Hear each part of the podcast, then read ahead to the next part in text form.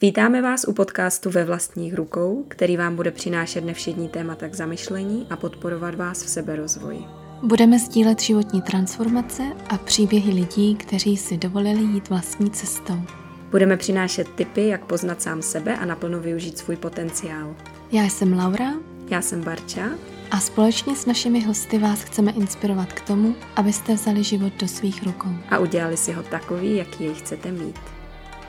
Vítáme vás s Laurou u dnešního dílu podcastu ve vlastních rukou a taktéž vítáme našeho dnešního hosta, Lucí Kump. Ahoj, Lucko. Ahoj, holky. A ahoj, Lauro. Ahoj, Barčo a Lucko. Zajímavé je, že my jsme všechny tři kamarádky, ale zatím jenom virtuální. Ještě jsme se s Luckou vlastně nikdy ani jedna neviděli naživo. Každá žijeme v jiné zemi, ani jedna v Česku. Lucko, ty dlouhodobě žiješ ve Slovinsku. Ano, přesně tak. Dále o tobě vím, že jsi studovala práva, mm-hmm. dlouho si pracovala pro různé módní značky ve mm-hmm. vysokých manažerských pozicích mm-hmm. a pak se to všechno nějak změnilo. Přesně tak. Jak by se sama na úvod představila ty? Uh, na úvod, tak teď mě napadlo takový, uh, jsem věčný asi hledač pravdy.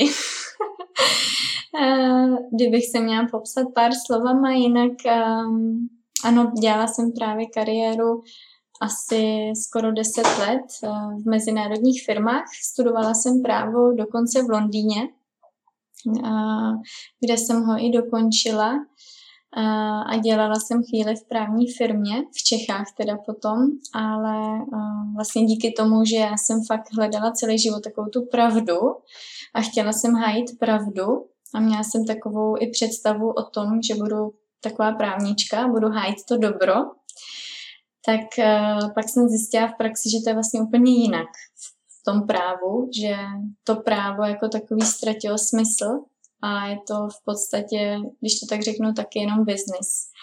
A jde tam o úplně jiné věci, než o tu takovou jakoby fakt tu esenci toho práva, kterou já jsem chtěla dělat. Takže jsem se vydala úplně jinou cestou právě cestou toho managementu, kdy jsem dělala s lidmi deset let, měla jsem na starosti značky a že jsem byla zodpovědná za výsledky, takže čísla, prodej a vlastně management lidí. A pak přišla nemoc a vlastně celý se to změnilo. mm-hmm. no. Celý mě to vlastně vrátilo zase zpátky k tomu právu, když to tak v ozovkách řeknu, no té pravdě, k tomu hledání té pravdy v podstatě. No. Já jsem se právě chtěla na to zeptat, když mluvíš o té podstatě, té esenci toho práva a ty říkáš, že je to celé biznis, není možné, aby tohle někdo mohl reformovat zevnitř? Víš, jako když takhle lidé, kteří mají tuhle úžasnou mm-hmm. jako kdyby touhu v sobě a rozhodnou se, že dají od toho ruce pryč, není to škoda? Uh, jo, to je dobrá otázka. A určitě dobrá k zamyšlení pro mě, protože já jsem nad tím hodněkrát uvažovala. uh, hodněkrát už vlastně před těmi 15 lety nebo 17 lety, kdy jsem se vlastně jako vydala na tu cestu toho studia práva. A v Londýně, když jsem dělala vlastně magisterský studium, tak jsem nad tím hodně uvažovala, že jsem si říkala, že uh, kdyby jakoby každý to vzdal, který, když to tak řeknu, v srdci je revolucionář, nebo, tak vlastně by se mhm. nikdy nic nezměnilo. A uvažovala jsem nad tím, ale nevím, možná to bylo i tím, že mi bylo vlastně tenkrát 20 let, takže uh, asi jsem neměla ani takovou jakoby sílu vnitřní na to pokračovat v tom, protože já jsem vlastně dělala rok a půl v Praze potom ve firmě právní firmě, která dělala různé odvětví, trestní právo, obchodní právo, všechny možný. Byla to velká mezinárodní firma, původem vlastně z Londýna. A když jsem tam viděla povahu právníků, tak to úplně jako u mě ztratilo smysl a touhu jakoby bojovat v tom právu, protože naraz jsem viděla, že ty lidi jsou na povrchu strašně, že lidmi, fakt ty právníci, s kterými já jsem pracovala, pro mě neměli hloubku a i když mi bylo 20, tak jsem si říkala, ty to asi sama jako nic tady nezměním, když vlastně jediná já tak jako přemýšlím, že jo. Takže jako určitě je to dobrá otázka a právě možná jako um, k tomu mě to pak zase vedlo zpátky, že jakoby tu pravdu jsem začala hledat, ale ne z toho pohledu práva jako takového, ale z toho práva toho života asi, no. Vlastně, když jsem onemocněla. Tak mě to navedlo zase jakoby k té pravdě, ale asi z trošku jiného úhlu pohledu, no. Popíšeš nějak konkrétněji, co ti na tom kolektivu vadilo, nebo co ti na té práci vadilo? Vadilo mi tam i hodně to, že se vlastně rozhodovalo právě v tom já jsem viděla ten biznis, protože se rozhodovalo o tom, který případ se vezme a jenom díky tomu, kolik vlastně se účtuje, jo? kolik tady se může mhm. naučtovat a kolik tady budeme účtovat. A pokud to nebylo tolik, kolik jakoby prostě bylo fajn, tak se ten případ nevzal. Takže na konci dne se samozřejmě jde jenom o ten profit, že jo. jo? Tak to mi hodně vadilo, protože pro mě právo prostě bylo o tom hájit tu pravdu. Spravedlnost. Ale samozřejmě, ano, spravedlnost samozřejmě jako člověk samozřejmě musí z něčeho žít a platit složenky, to chápu. Na druhé straně, jako když uh, by každá firma odmítala případy, které jsou třeba důležitý, tak v podstatě se ani nikdy nic nezmění, že jo? Právě proto je důležité, aby tam byl někdo jako ty. Jo, já vím, no. Já jsem právě takový revolucionář a mám to strašně v sobě a Dokonce mi mamka i řekla před pár lety, což já jsem tedy úplně zapomněla, že jsem už jako malý dítě říkala, že budu pomáhat lidem na celém světě a budu prostě hájit pravdu a zavírat špatný lidi do vězení. no a s tím jsem do toho šla do světa, ale jako uh, pojala jsem to jinak právě, jako by teď poslední eh, roky, no, to jako tu pravdu a tu hledání pravdy. Takže přišla si trochu o iluze. Přišla jsem o iluze, no. Hm. Jo, no jo. a bylo to potom lepší, když říkáš, že jsi šla do managementu korporací, tak povídej dál. No tak eh, to bylo taky velice výživný. um, lepší to vůbec nebylo z tohohle pohledu v těch korporacích samozřejmě. Um, tam se neřešilo právo, tam se řešily jenom výsledky, prodej a uh, profit samozřejmě. Uh, já mám dobrou vlastnost asi tu, že mě baví jako dělat všechno. Já prostě nějak se natchnu pro všechno, pro cokoliv. Uh, dokonce, když jsem žila v Londýně, ještě když mi bylo 18 let, tak jsem dělala třeba na recepci i 14 hodin, 15 hodin denně a já jsem to milovala. Prostě se fakt jako miluju pracovat. Takže se natchnu pro všechno, dokázala jsem se natchnout i pro tu práci v těch korporacích a uh, určitou dobu mě to nadšení hodně drželo i samozřejmě výsledky jsem přinášela a když vám je, já nevím, 22 let, 23 let, tak žijete pro tu kariéru, že jo, tak jako e, to, že vás někdo pochválí práci, vás hřeje na srdci a je na, naráste to pro vás celý svět, jo, že šéf prostě řekne, že super pracujete tak, že jste někomu jako udělali radost. Uh, dneska se na to dělá na všechno jinak ale uh, tenkrát si pamatuju, měla jsem takový přelomový bod asi po pěti, šesti letech tady vlastně v této kariéře, kdy mi to přestalo dávat smysl. A přesně si pamatuju moment, kdy jsem šla běhat do lesa v sobotu ráno a říká jsem si, ty jo, tohle prostě nedává mi smysl. Kolik bylo hodin, Luci? Nevím. Nevím, to bych lhala, ale jako já jsem jinak ranní ptáče, takže jako já jsem třeba v pět ráno, půl šestý, jako to je moje oblíbená doba. to miluju.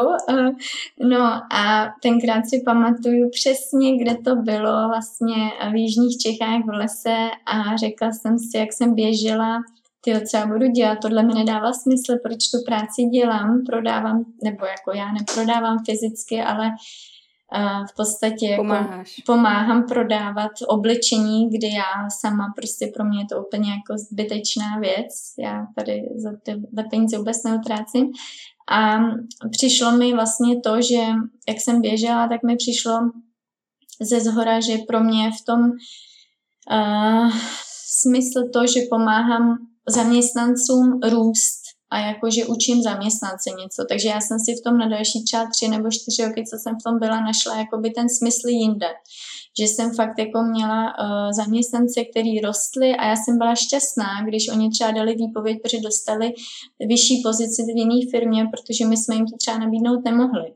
Protože jsem viděla jako za sebou, tak jako když máme dítě, že jo, že jako je vychováte k něčemu. Takže jsem si v tom našla tenhle smysl, ale vydrželo to, nevím, tři, tři nebo čtyři roky, no. A pak už vlastně v tom nebyl žádný smysl. pak už to byl jenom právě pro mě opravdu věci nepotřebný a Um, úplně to nechápu, že lidi chodí v sobotu, v neděli do nákupních center a tráví tam celý den. Já to prostě úplně, mě z toho úplně špatně. Dokážeš říct, eh, co to zapříčinilo, tu druhou změnu? Že ty si vlastně popisovala, že jsi jako kdyby pracovala pro ty lidi, mm-hmm. kteří byli pod tebou. A jak to, že to ztratilo ten lesk? No, um, nejspíš to bylo to, že jsem onemocněla v podstatě a onemocněla jsem právě díky tomu pracovnímu nasazení.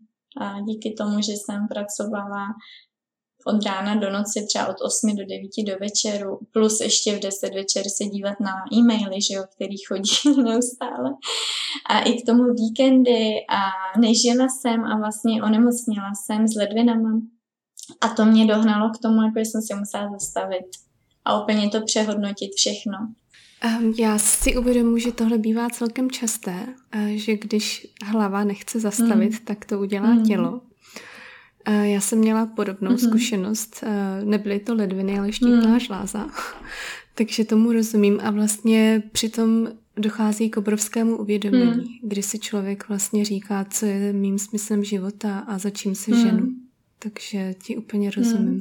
A to jsou obě autoimunitní onemocnění, že jo, štítná žláza a to moje, to, co já vlastně jsem měla s ledvinama, uh, podle doktorů to jako stále mám a budu mít do konce života, ale já to tak nevnímám, já to vnímám, že jsem jako by to no, vyléčila, ale je to taky autoimunitní, jasně, onemocnění, cel, jako celkem vážný, no, onemocnění ledvin a uh, autoimunitní onemocnění uh, z, té psychosomatiky je vlastně o tom mít rád sám sebe. Takže proto se to stane, to autoimunitní onemocnění, když člověk právě sebe dá až někam na konec a řeší jiné věci. No. To se vlastně stává tím, jak se pořád za něco ženeme. Mm. Že vlastně si nedáváme tu pozornost a jako kdyby jdeme za něčím, co je venku. Právě no. A v podstatě, jakoby, já jsem taky samozřejmě koukala jenom do budoucnosti, že jo.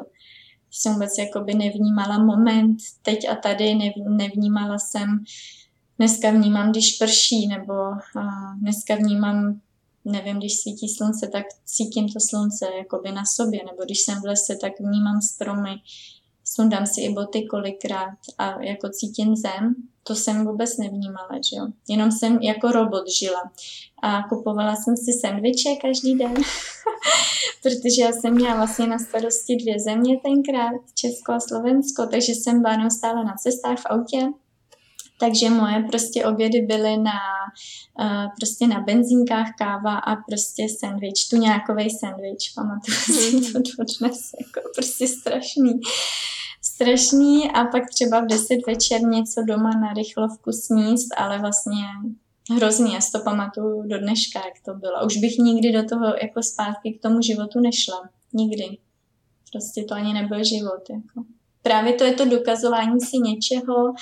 Um, já jsem nad tím hodněkrát přemýšlela, když jsem i onemocněla, tak je to všechno spojené s různýma co máme v sobě nějaký vzorce, asi jako i z dětství třeba, že eh, chceme pochválit, chceme tu pozornost a naraz, když vám v těch 25 prostě šéf řekne, já nevím, že jste úžasný pracovník, tak naraz je to jak to malý dítě, který je úplně šťastný, že ho někdo pochválil a dáte ještě víc od sebe, víc od sebe. A pak vlastně za pár let zjistíte, že to bylo všechno úplně jako umělý, že jako to není život, ten pravý život. No. A když přišla vlastně ta nemoc, tak eh, jak probíhala celá ta cesta, co jsi hmm. uvědomila, nebo cítila jsi bezmoc, nebo hmm. strach, eh, nebo nějakou vidinu uzdravení? Hmm. Tak uh, v podstatě ta nemoc přišla jakoby tak nenápadně, když to řeknu, uh, protože uh, úplně to řeknu tak, jak to bylo lidsky. Já jsem se vlastně probudila jedno ráno a měla jsem velký horečky, myslím, že to bylo 39 tenkrát. A šla jsem na záchod a, moje moč byla černá jako Coca-Cola. Úplně. Jako Coca-Cola. A uh, šla jsem teda, takže jsem se úplně zhrozila, říkám, dobře, něco je špatně v pořádku. Šla jsem doktorce k obvoděčce a uh, v podstatě uh, ona mi dala antibiotika. Uh, na týden nepomohlo to, takže další antibiotika a takhle mi dávala tři týdny antibiotika, kdy jsem brala i osm vlastně tablet denně. Což bylo hrozně, já si to pamatuju, bylo úplně špatně z té chemie. A můj strýc, um, úžasný strýce, který uh, vlastně téměř umřel před uh, 20 lety na rakovinu, ale vyléčil se pomocí stravy a, a pomocí prostě číkonku, dýchání a tedy. A je to pro mě takový jako jeden z nejlepších do, lékařů, já bych řekla, že on má tak nastudované tělo a stravu, že díky tomu vlastně žije dneska. On mi tenkrát, já jsem poslala tenkrát fotku vlastně výsledků mojich a on mi tenkrát řekl, máš něco s ledvinama, takže nutně běž na nefrologii, což je jako oddělení speciální na ledviny. Takže jsem já sama doktorce obvodní řekla, že potřebuju prostě poslat na nefrologii a ona mi tenkrát, pamatuju, si řekla, si to pamatuju, jo, máte pravdu, asi bude něco s ledvinama a vlastně šla jsem na nefrologii a tam mi doktorka řekla, že tuší, co to je za nemoc, ale musím mít na biopsii. Takže jsem byla vlastně pět dní v nemocnici a vzali mi kousek ledvin, udělali biopsii a e, ten týden nebo těch pět dní v nemocnici to byla ohromná zkušenost, protože byli mladí lidi už na dialýze. Pamatuju si to dodnes, 35 let, prostě starý kluk tam měl dialýzu, nebo paní umělá ledvina už přestala fungovat a tak. Bylo to jako hodně náročné to tam vidět a být tam a ležet, protože já aktivní člověk jsem tam musela samozřejmě jenom ležet. Pamatuju si, že jsem měla sebou počítač tam v nemocnici jsem prostě nechtěla jako jenom ležet a nic nedělat. No a po týdnu přišli a řekli mi diagnózu, že je to vlastně nemoc, se jmenuje IgA nefrititis, eh, což prostě zjednodušeně znamená, že ledviny přestávají fungovat.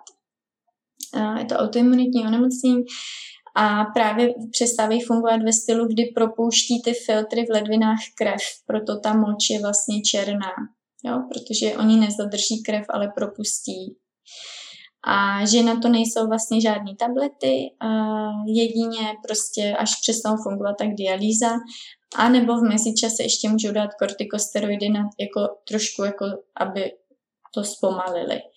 No a s tím jsem šla domů, jakože tak tady máte diagnózu a prostě je vám 30 let, nebo kolik mi bylo, 30, 29 asi tenkrát a tady máte diagnózu a teď eh, objednali mě za 8 měsíců, ať přijdu na kontrolu, že uvidíme, jak moc se to zhorší, jestli mi dají kortikosteroidy nebo jako co bude.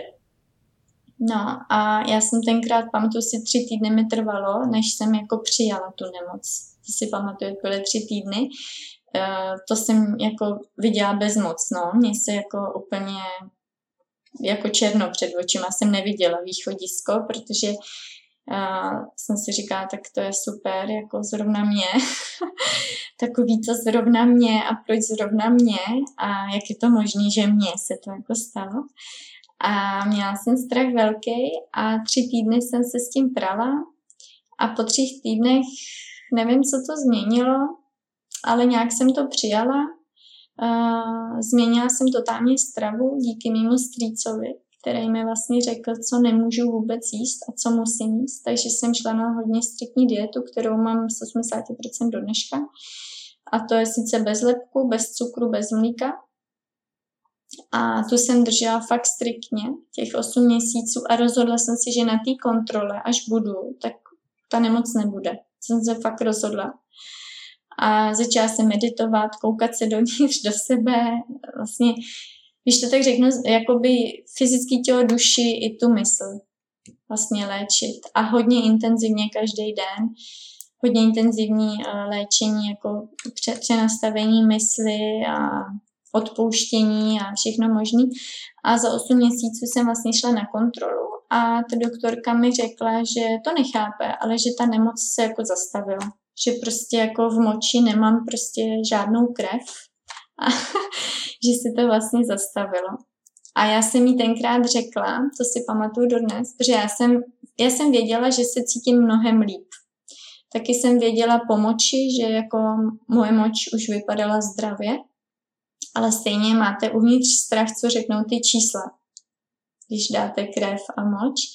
Že jsem jako čekala, tak a je to iluze, nebo jako teď to bude reálný i vlastně na těch výsledkách. A když ona mi řekla tohle, že to je teda jako všechno super, tak já uh, nedokážu jako moc udržovat emoce, tak jsem řekla, je, takže ono to funguje, když nejíte cukr a lepek. A to je prostě paní profesor, uh, prostě já nevím co, PhD, prostě uh, jako odbornice na ledviny a pamatuju si, že na mě koukala, uh, jako kdybych spadla z Marzu a řekla mi, uh, si jako myslíte, že to pomáhá na nemoce ledvin tohle? Stylem velice arrogantním a já jsem jí tenkrát řekla, no a uh, vy jste mi něco poradila tenkrát, aby se mi to zlepšilo? Vy jste mi nic neporadila. A vlastně od té doby tu nemoc nemám. Pro mě ji nemám, na papírech furt je, ale já ji nemám. Uh, ale samozřejmě jakoby se držím stále, jako už ne tak striktně, ale z 80% se držím vlastně všeho toho, co se držím a cítím na sobě, kde mám ty hranice, už teď jako to dokážu rozpoznat. Tak chápu správně, že to je nemoc, na kterou není léčba. Ano, vlastně není léčba. léčba předepsanou nedostala, takže jsi s nějakou léčbu sama naordinovala. Ano. Hmm. ano. A ještě prosím, jak jsi to měla uh, v tu dobu s prací? Uh, pracovala jsem v tu dobu, já jsem se v tu dobu přestěhovala do Slovenska, takže já jsem to všechno postupovala tady i tu biopsii a všechno, což bylo to náročnější. V podstatě, když jsem dala výpověď v Čechách, protože jsem se stěhovala sem, tak pak to přišlo za mnou měsíc a půl na to, ta nemoc.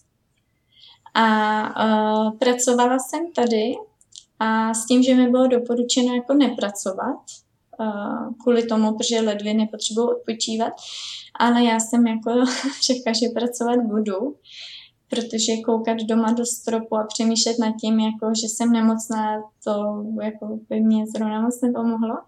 Ale pracovala jsem hodně míň a hodila jsem to na takový režim, jako, že se nebudu stresovat. Prostě byla jsem v klidu a Měla jsem takový jako příjemný, já jsem tady tenkrát měla na starosti vlastně tři země jako na Balkáně a takový školení lidí jsem dělala a tedy jsem šla pryč z, tý, z toho prodeje, kde jsou hodně ty nátlaky na ty výsledky do takového jako jemnějšího prostředí. Hmm. A během těch osmi měsíců, jsi hmm. říkala, uh, tak tě někdo vedl? Nebo kde jsi hledala uh, informace? Co se týče jídla stric můj, to je opravdu pro mě guru, co se týče těla, fyzického těla. A pak jsem na internetu hledala vše možné meditace a články četla. Já jsem jakoby už tenkrát se hodně zajímala o duchovní život, když to tak řeknu, nebo prostě věděla jsem, že to je nějak spojený, že něco se nelíbí mojí duši a proto prostě jako mi to ukazuje přes tělo. Takže jsem spoustu tě, technik už znala, ale v podstatě je nedělala. Jo? Takže jsem začala hodně odpouštěním, to jsem cítila, mě to úplně jako by vedlo samo, že mě to vedlo, jakože mm-hmm. když člověk jde do těla, tak vás to vede a naraz jsem cítila, jako že prostě jako musím odpustit sama sobě, omluvit se jako svýmu tělu za to prostě, co mm. jsem mu dělala. Um, spoustu uh, různých meditací na internetu jsem poslouchala. Stokrát denně jsem si opakovala, že moje ledviny jsou zdraví, třeba fakt stokrát denně úplně přenastoupila jako mysl. No a v půl pátý ráno jsem stávala a vařila si zeleninový polívky k snídaní. Žádný kruasanty nebo chleba s máslem a marmeládou, prostě zeleninový polívky a bylo to náročný, no. Náročný z toho pohledu, jakože když jsme třeba šli někam na narozeniny nebo to, tak jako lidi na vás koukají, jakože nejste normální, já jsem jako přírody štíhlej člověk prostě, jsem byla vždycky jako štíhlá, takže jako, já si pamatuju, že třeba říkají, že ty máš anorexii, nebo jako, že si nevezmeš dort, jo, a já jsem si říkala, no, tak jo, jako jsem to vůbec nedalo vysvětlovat a to bylo jako hodně náročný, takový to, jako nestydět se za to, že ty jsi jiná, jo, v tom okolí, mm-hmm. no. A naštěstí můj muž jako to krásně přijal, takže se mnou začal jíst bezlepkový prostě těstoviny a prostě všechno se mnou začal jíst, tak jako, no, on teda nevynechal cukr. Do dneška je milovník prostě nutely, ale uh, jako to, co jsem já vařila, jedl a byl jako se mnou krásná podpora. Ty jsi zmínila, že si následovala své tělo, mm-hmm. a vlastně, které samo vědělo, co je špatně a co se mm. má zlepšit.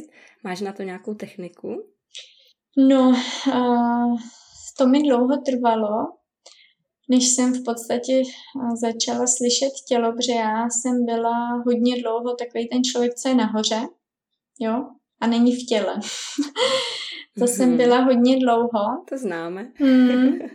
A uh, myslela jsem si, že to je jako super odlítnout někam nahoru a pak jsem zjistila, že to vlastně ale jako není vůbec to teď a tady, že teď a tady můžu být jenom pokud cítím tělo, že jo. Třeba když jdu do studené vody, tak právě cítím, nebo při tom porodu, že jo, třeba právě cítím jako to tělo.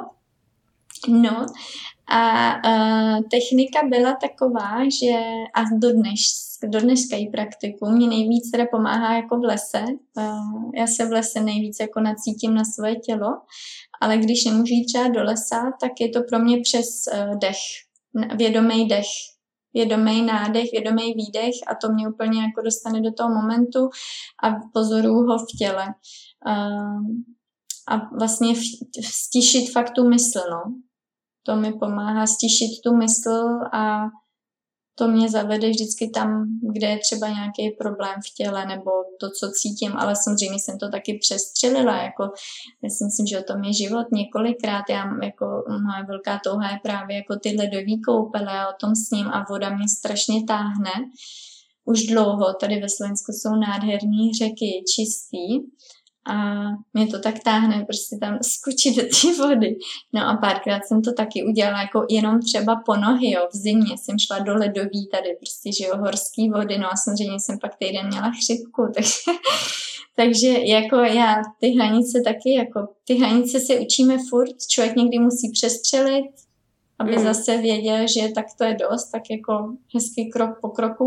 Myslím si, že jako je důležité být k sobě laskavý to si myslím, to jsem se naučila. To mě naučila ta nemoc, mm. jako nechtít toho po sobě až moc. Jako krok po kroku. Mm-hmm. Prostě každý máme jiný tempo a když právě posloucháme to tělo, ty hranice, tak pak to tělo mluví samo k nám, že jo. Někdo může třeba do ledové vody vlízt hned a je v pohodě, někdo se to učí deset let. Vrátila se ti ta nemoc od té doby někdy? Uh, přemýšlím, přemýšlím, že je to pět let. Ne, jako že by se mi vrátila v takovém stádiu, jako byla, ne. Ale uh, měla jsem jednou nebo dvakrát uh, stav takový, jako že jsem zase cítila zimu, protože ta nemoc, když přijde, to znamená, jako když ty ledviny jsou fakt oslabený a přestávají fungovat na 100%, tak já to cítím tak, že je mi zima a je to takový chřipkový stav. Nemám chřipku, ale cítíte se jako, že máte chřipku a nepomůže vám paralen a nic. To právě jsou ty ledviny. No a měla jsem to po porodu. Po porodu jsem to měla asi týden. No. Hmm. Ale nerozrostlo se to nic? Ne, ne, ne. Bála jsem se, že jo. Po tom porodu to jsem měla krizi. Jsem si myslela, tak znova to nedám, jako prostě celý znova, jako to nedám hmm. ještě s miminkem, ale vlastně to za čtyři dny odešlo to mohlo být vlastně vyčerpání. No, ano, právě, právě. To bylo vyčerpání a samozřejmě jako ledviny u každé ženy jako uh, dostanou zabrat porodem a těhotenstvím. Ať i když má zdravé ledviny, tak ledviny jako jsou orgán pro každou ženu nejvíc důležitý, co se energie týče. Životní energie je prostě v ledvinách, takže pokud je někdo hodně unavený a tak, tak je to většinou hlavně u žen spojený s ledvinama.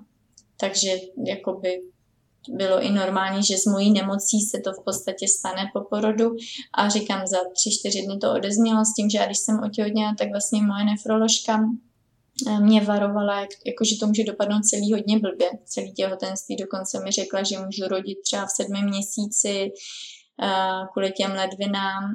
že vlastně mi můžou třeba i fakt přestat fungovat, protože jako přes ledviny se filtruje strašně moc v tu dobu krve, že jo mnohem víc, než když vlastně eh, žena není těhotná.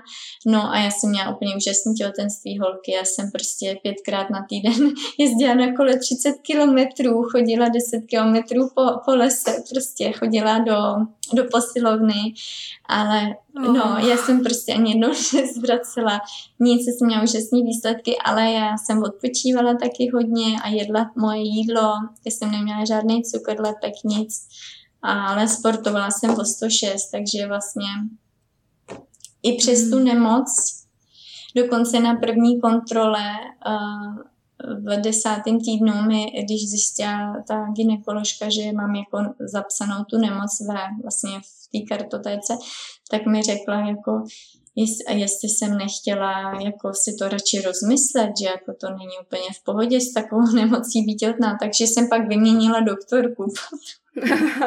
to je dobré řešení. no, no. Ale jsem vděčná za tu nemoc. No. Já myslím, že Laury ty možná taky, jako za tu štít, štítnou žlázu, ne? Nebo prostě ne, svým způsobem člověku to prostě otevře oči, když to jinak nejde. no, pro mě to bylo mega prozření. Mm. A jako bylo to velice náročné období, ale jak říkáš, taky jsem si uvědomila mm. spoustu věcí, které bych třeba přehlížela a říkala si, že všechno zvládnu, že mm. prostě všechno vydržím. A uvědomila jsem si, že to nemůžu tak dělat, že vlastně musím se naučit odpočívat mm. a nejet prostě na 150% každý den, takže zpomalit. No a já jsem právě zjistila, eh, že my ženy máme fakt úžasnou schopnost, že naopak, když děláme míň a jsme v té síle té ženy, tak vám všechno prostě chodí mnohem rychleji a líp, než když jako jeden na ten prostě výkon. A to vlastně my ženy můžeme jenom být. a všechno se nám děje. To je, já jsem to právě zjistila, to je ta naše moc silná. A můj muž mi vždycky říká, zase ti to vyšlo. no. Pověz nám o tom víc. Co jsi teda změnila eh, ve svém životě před a po té nemoci, kromě toho, že jsi začala meditovat? Mm. Uh, tak změnily se moje hodnoty, uh, to každopádně, uh, kdy asi jako nejvyšší hodnota samozřejmě pro mě je zdraví, to je jasný, a kvalitní život. Co to pro mě znamená asi kvalitní život? Jako to znamená pro mě to, že pro mě je to jídlo hodně, že si můžu vařit své jídlo, a nebo že si můžu dojít do restaurace, kde vím, co jim a je to velice kvalitní, že mám svobodu v tom, že se já rozhoduju za to, co cítím, za to, co si myslím, za to, co se mi děje a největší změnu, když nad tím uvažuji teď a před tou nemocí, vidím v tom, že jsem pochopila, že největší dar je čas, co ho máme v životě. A velice uh, jako zřetelně se já rozhodu už komu dám můj čas a jak ho trávím. To se změnilo teda rapidně.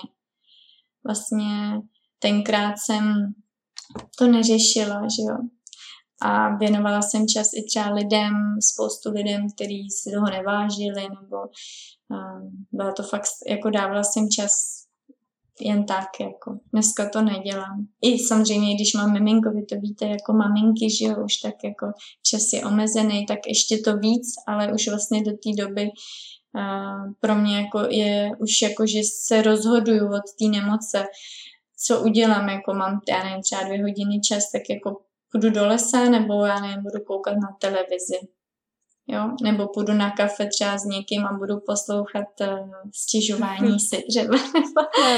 to se hodně změnilo, hodně jsem omezil, jakoby uh, vytříbila lidi v mém okolí tenkrát, jenom lidi, kteří to mají jakoby tak podobně nastavený jako já.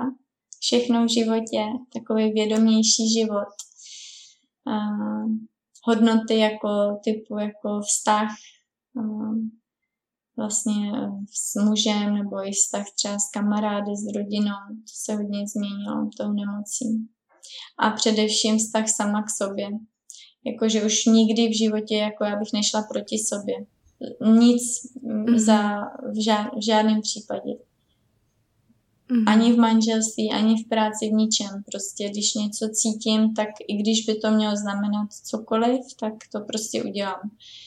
Že už bych jako fakt, uh, mi to přijde největší hřích, jako fakt jít proti sobě, no. Tak ono se říká, že bychom měli být vždy na prvním místě. A potom jsou děti, potom je rodina.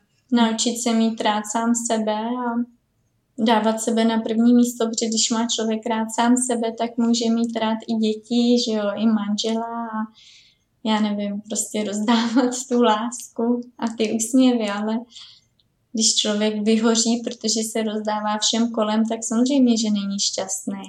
Mně se vždycky líbil ten příměr s tím pohárem, že když nemáte ten vlastní pohár naplněn, tak nemůžete rozlívat ostatním.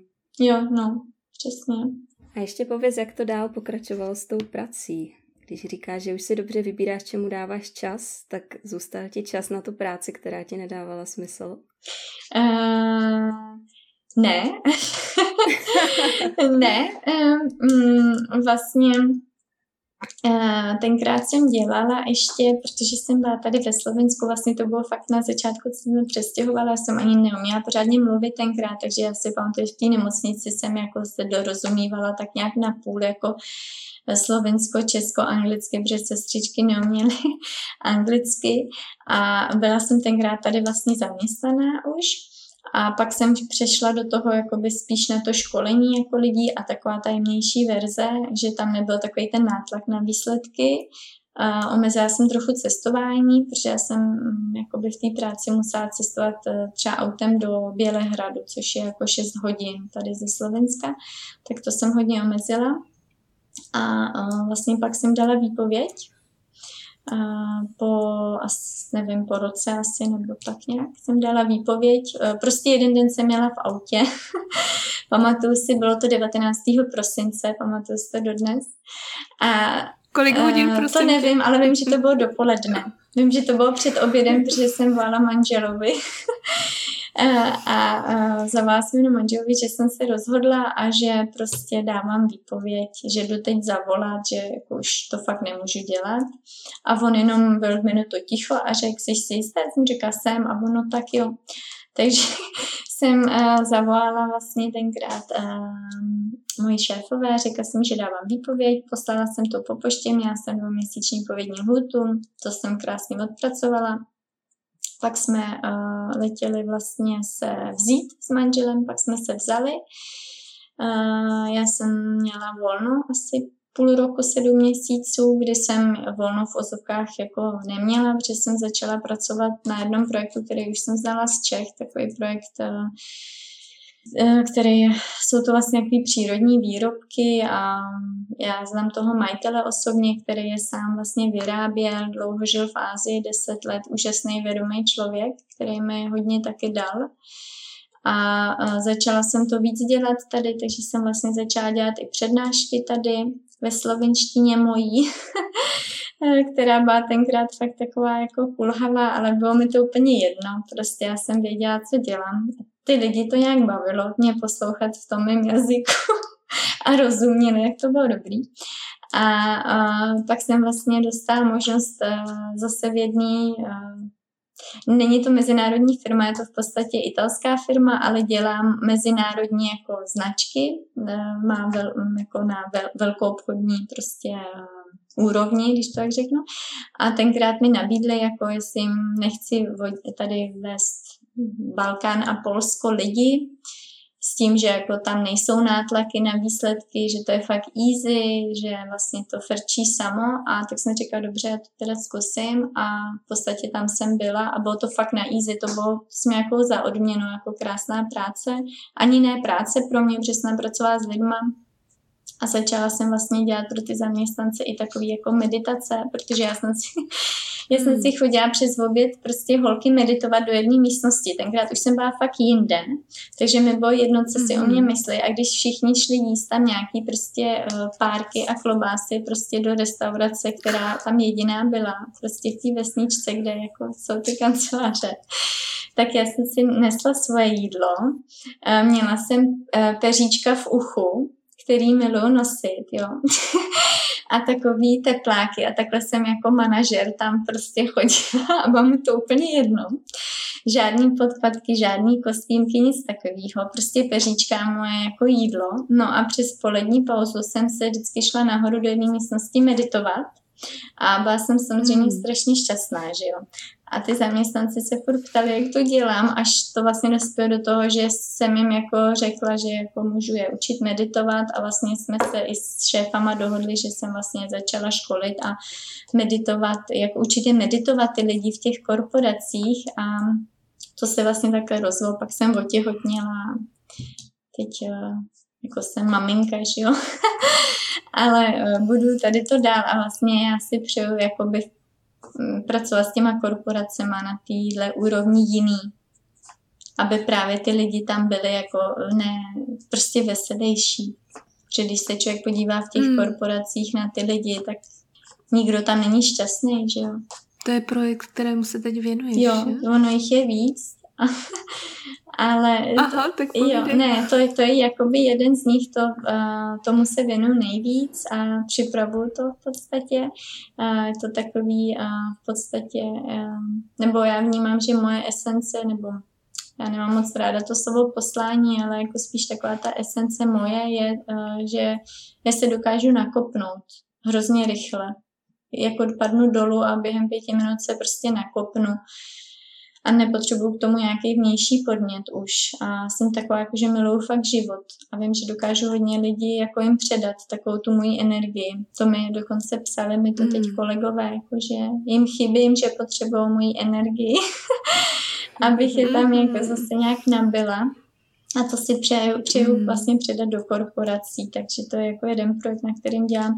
A druhý je kniha, no. kniha, kterou píšu a uh, to, to mě baví hodně, protože to mi, to mi přišlo právě ze zhora, když to tak řeknu, před porodem, deset dní před porodem. Takže to vnímám jako něco, co musím udělat, protože to nebylo z mojí hlavy, to prostě je ze zhora. O čem to bude? Ta kniha, no, jak to přišlo, to bylo krásný. Um, to bylo 19. listopadu minulý rok eh, a bylo to v půl čtvrtý ráno. Takže vím, kdy tu knihu vydám, holky. ne, ale to, bylo to v podstatě tak, že jsem měla vlastně um, deset dní do porodu, že jo, jsem vlastně rodila za deset dní a dostala jsem v půl čtvrtý ráno hroznou chuť na pomerančový džus takže jsem si šla udělat čerstvý pomerančový džus a v tom mi začaly chodit jako um, fakt channeling ze zhora věci a vzala jsem si tyšku a papír a jenom to přeze mě jelo. A mám popsaný prostě spoustu, v mobilu jsem si to psala do notes, spoustu věcí, hodinu asi to přeze mě chodilo, všechno o tom, jaký bude můj porod, jaký bude můj syn, že musím napsat tu knihu a já jsem se zamlouvala do Madagaskaru, když jsme tam byli minulý rok. A to jsem ještě nevěděla, když jsem se zamlouvala do Madagaskaru, že jsme tam vlastně splodili syna.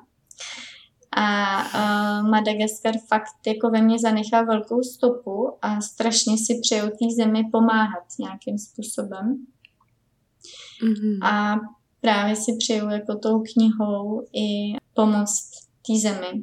Myslíš finančně? Jo, ne vyloženě by dát peníze lidem tam, protože když jsem tam byla, tak já samozřejmě bych jako rozdala se, když jsem to tam viděla. Ty lidi prostě, že nemají co jíst a děti, ale stejně se vám na vás usmějou, prostě stejně jako vám dají ten úsměv. Ale oni s penězma neumí jako zacházet, že jo, protože prostě nemají, takže oni neznají hodnotu peněz, ale jako uh, četla jsem uh, krásný článek v Tanzánii. Je uh, jeden takový jakoby můžu říct, luxusní, nechci říkat rezort hotelový, ale luxusní apartmány, eh, který vybudovali dvě rakouské doktorky a peníze z těchto apartmánů, kam chodí turisti, chodí eh, vlastně na výstavbu nemocnic v Tanzánii a na výstavbu škol. Takže všechno tady z těch apartmánů pomáhá. A mě to tak nadchlo, že já si prostě přeju udělat něco stejného v životě. Což jako trvá pár let, ale já Afriku miluju a strašně jsem si přála, my když jsme tam byli minulý rok, tak zrovna začala korona.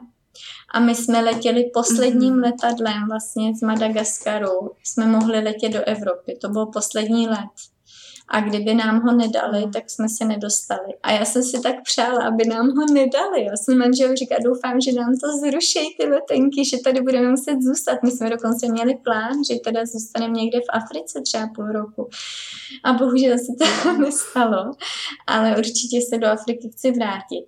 A miluju prostě Afriku, fakt miluju a chci jim pomoct těm lidem tam, protože si myslím, že to není fér, jako když jsme všichni tady na jedné planetě, že někde lidi fakt nemají co jíst, mají tam jedno euro na den potřebují vydělat, aby měli aspoň rejži a fazole.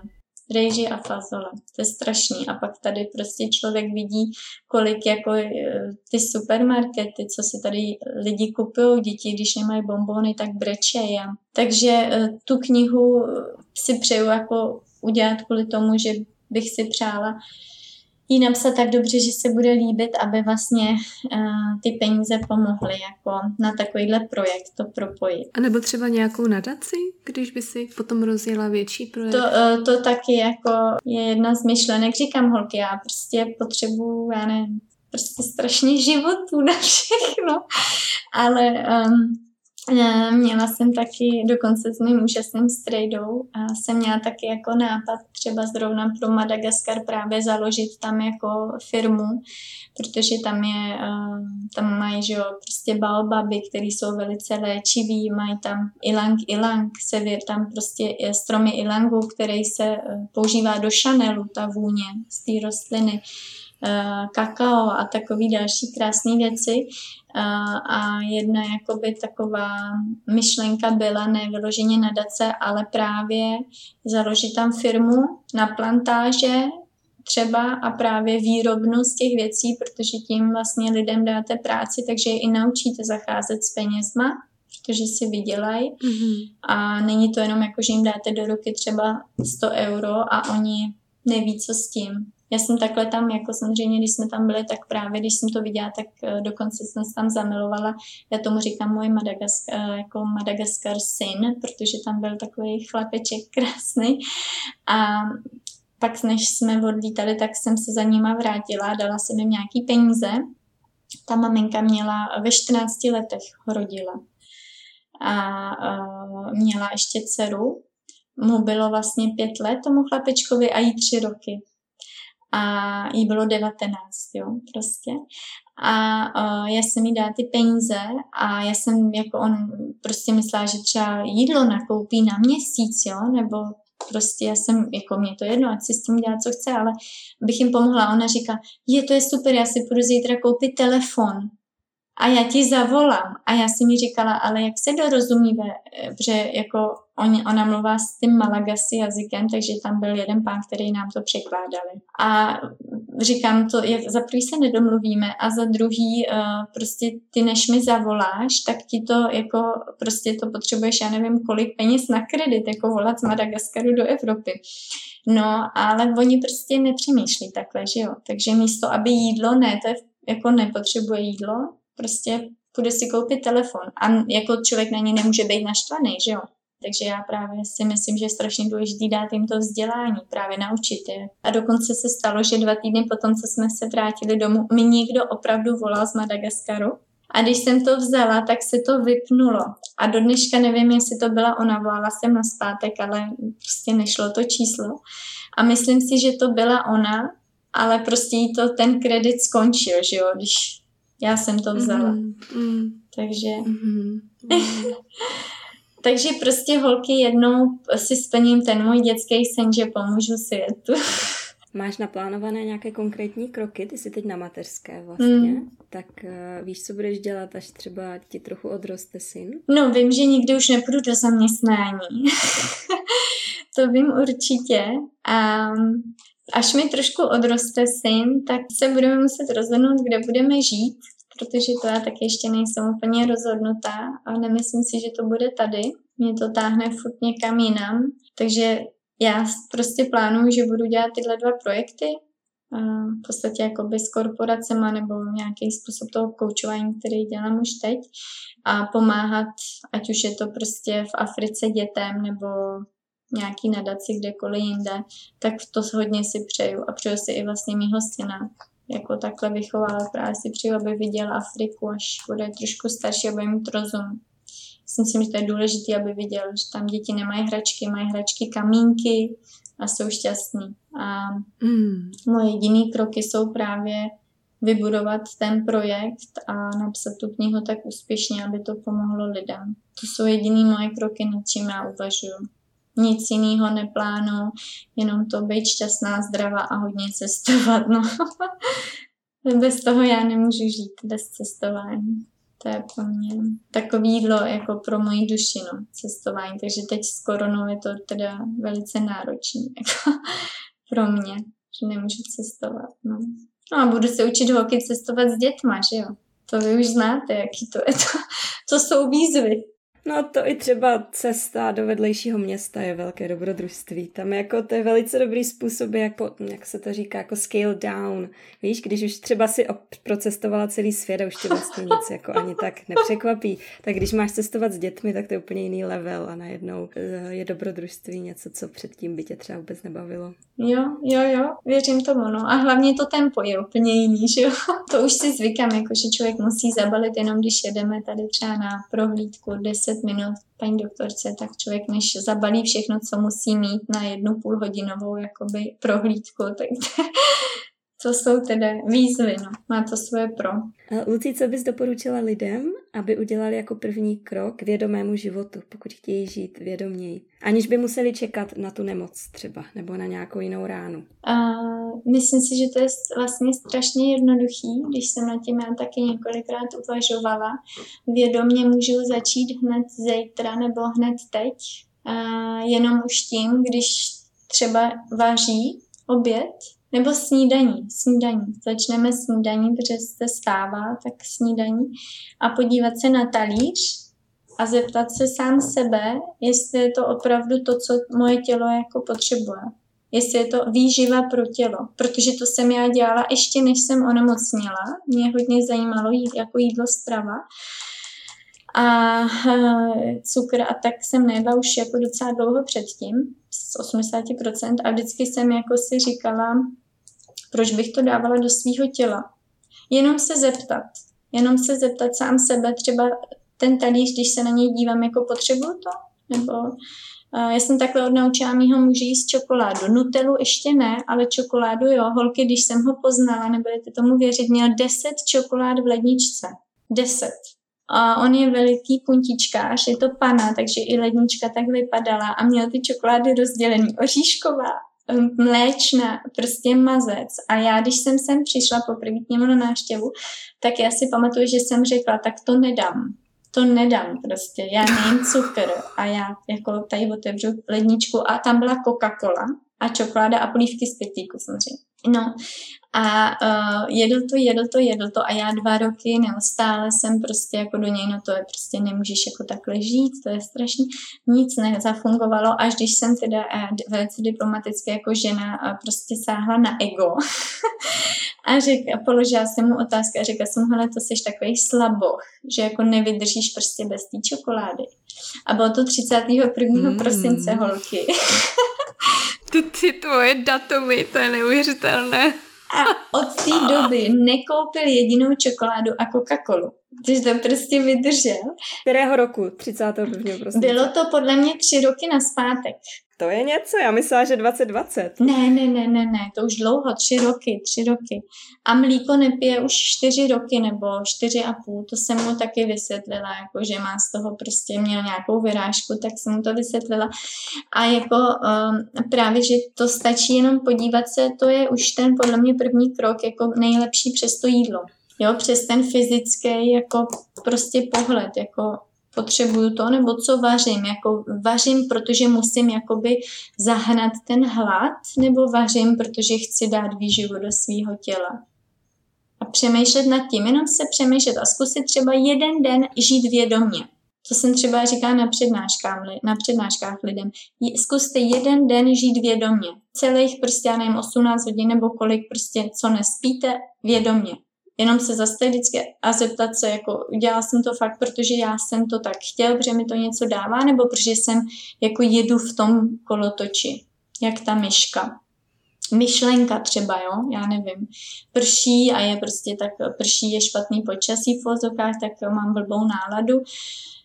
No ale to není přece, že jsem vědomý, protože kdybych byl vědomý, tak chápu, že jako déšť potřebujeme, aby prostě jsme měli tady stromy a rostliny a naopak ten déšť můžu vnímat úplně jinak, že jo je to tak jednoduché a to je právě, to je právě o tom, že když je to takhle jednoduché, tak, tak to bude určitě správná cesta. Je to jednoduchý a zároveň někdy těžký, že jo, protože my právě všichni hledáme ty těžké cesty, že jo. Ano. Takže to musí být nějaký divný, protože to je strašně jako jednoduchý, jo.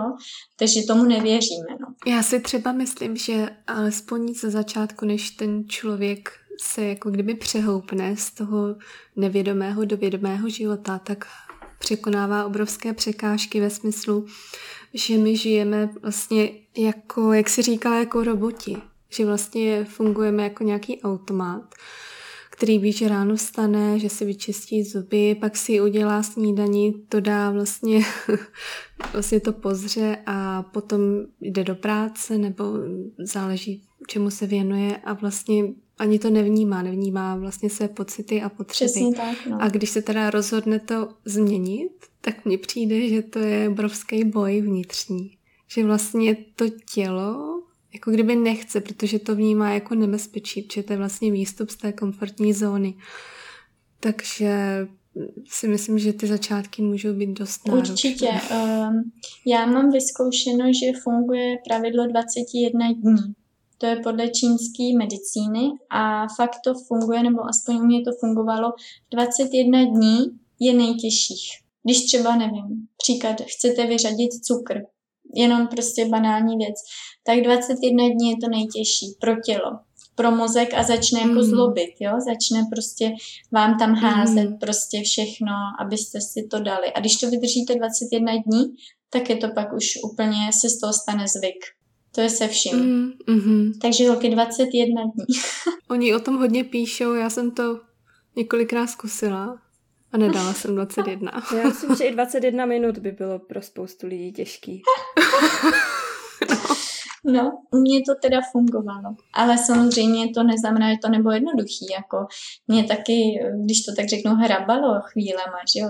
Zrovna třeba s tím jídlem. Já jsem si prostě chtěla dát čokoládový croissant a ne polívku ráno. Mm-hmm. Jo? mm. A jak jste to teda zvládla? Mě v vozovkách pomohla ta nemoc, že jo. Buď jsem si představila, budu jako ve 30 na dialýze, takže to znamená, nebudu mít děti, nebudu cestovat, protože co jako s dialýzou chcete dělat? To je lepší jako nebejt pro mě, jako dialýza je strašný. A já jsem měla jako před očima tohle, to mě hnalo. Bohužel jsem musela jako dojít k tomuhle. Samozřejmě, když nemáte takovejhle pádný důvod, tak je to těžší, že jo? Jenom v úzovkách, jenom kvůli tomu, protože je to jakože zdraví. To si krásně zhrnula, protože někdy se třeba špatně eh, jako chápe, proč vlastně až nemoc tě musí dohnat k tomu, abys udělala nějakou změnu. A tady, tady to vlastně krásně ilustruje, ten tvůj příběh. To mi pomohlo nejvíc, takže jsem v podstatě vděčná právě té nemoci. No. Ale není důvod to nechat dojít tak daleko. To jsem právě chtěla říct, no. Přála bych si, aby právě lidi to nenechávali dojít tak daleko, protože já třeba je zajímavý, ale jako zase záleží to na lidech, i když jsem dělala přednášky a měla jsem i několikrát lidi tam s, s tou samou nemocí nebo s jinou nemocí ledvin, tak jsem jim radila třeba ohledně jídla a oni mi řekli, Ježíš Maria, vy nejíte lepek jako chleba, no to vás, my vás je teda líto. A já říkám, no ale mě je líto vás, jako, víš, jako, že prostě, jak je, mě nemusíte litovat, já jsem šťastná, že ne, ne, nejím chleba a vy byste ho taky měli jako nejíst, protože máte stejnou nemoc. Víš, a některý lidi prostě eh, bohužel jakoby nejsou schopní vzdát se takový banální věci, jako je prostě chleba, mm. jako mm. je to jenom chleba, jako když se to tak vezme, ale nejsou schopní se vzdát a nechají radši to dojít třeba tak daleko, že bohužel musí jít na transplantaci nebo dialýzu. No, ale to je právě o té zodpovědnosti, že jo? Máme zodpovědnost za všechny sami, takže prostě jako já můžu někomu poradit, na konci dne on se sám rozhoduje. A já právě jsem v tom taková hodně striktní ne, tak, e, a nemám ráda, když si někdo stěžuje, protože všechno můžeme změnit sami, že jo. To je linka, která nám prochází celým ano, podcastem. Přesně, já jsem to chtěla A přitom to neplánujeme vůbec, takhle to prostě vychází. To je, to je naše, jako, to jsem myslela úplně na to samé jako ty, Barčo. Já děkuji moc. Já taky děkuji, holky. Lucko, strašně moc děkujeme za rozhovor, za tvůj čas, za tvoji otevřenost, za tvoje rady. Já moc děkuji za pozvání. Měj se krásně. Vy taky a zase někdy příště třeba. Ahoj. Ahoj. Ahoj. Máme radost, že jste se doposlouchali až do tohoto bodu a když už jste tady, tak moc by nám pomohlo, kdybyste nás začali odebírat, anebo úplně nejlépe nám nechali recenzi na Apple Podcasts, anebo na stránce česképodcasty.cz. Obojím nás hrozně moc podpoříte, protože díky tomu náš podcast získá větší autoritu u vyhledavačů a čím víc nás umělá inteligence bude uznávat, tím snáš náš podcast bude růst a my se mu budeme moci ještě více věnovat. A kdybyste nevěděli, jak nás odebírat, tak jde to zdarma přes nejrůznější aplikace, které fungují jak na telefonu, tak na vašem počítači. Ty největší jsou Spotify a Apple Podcasts.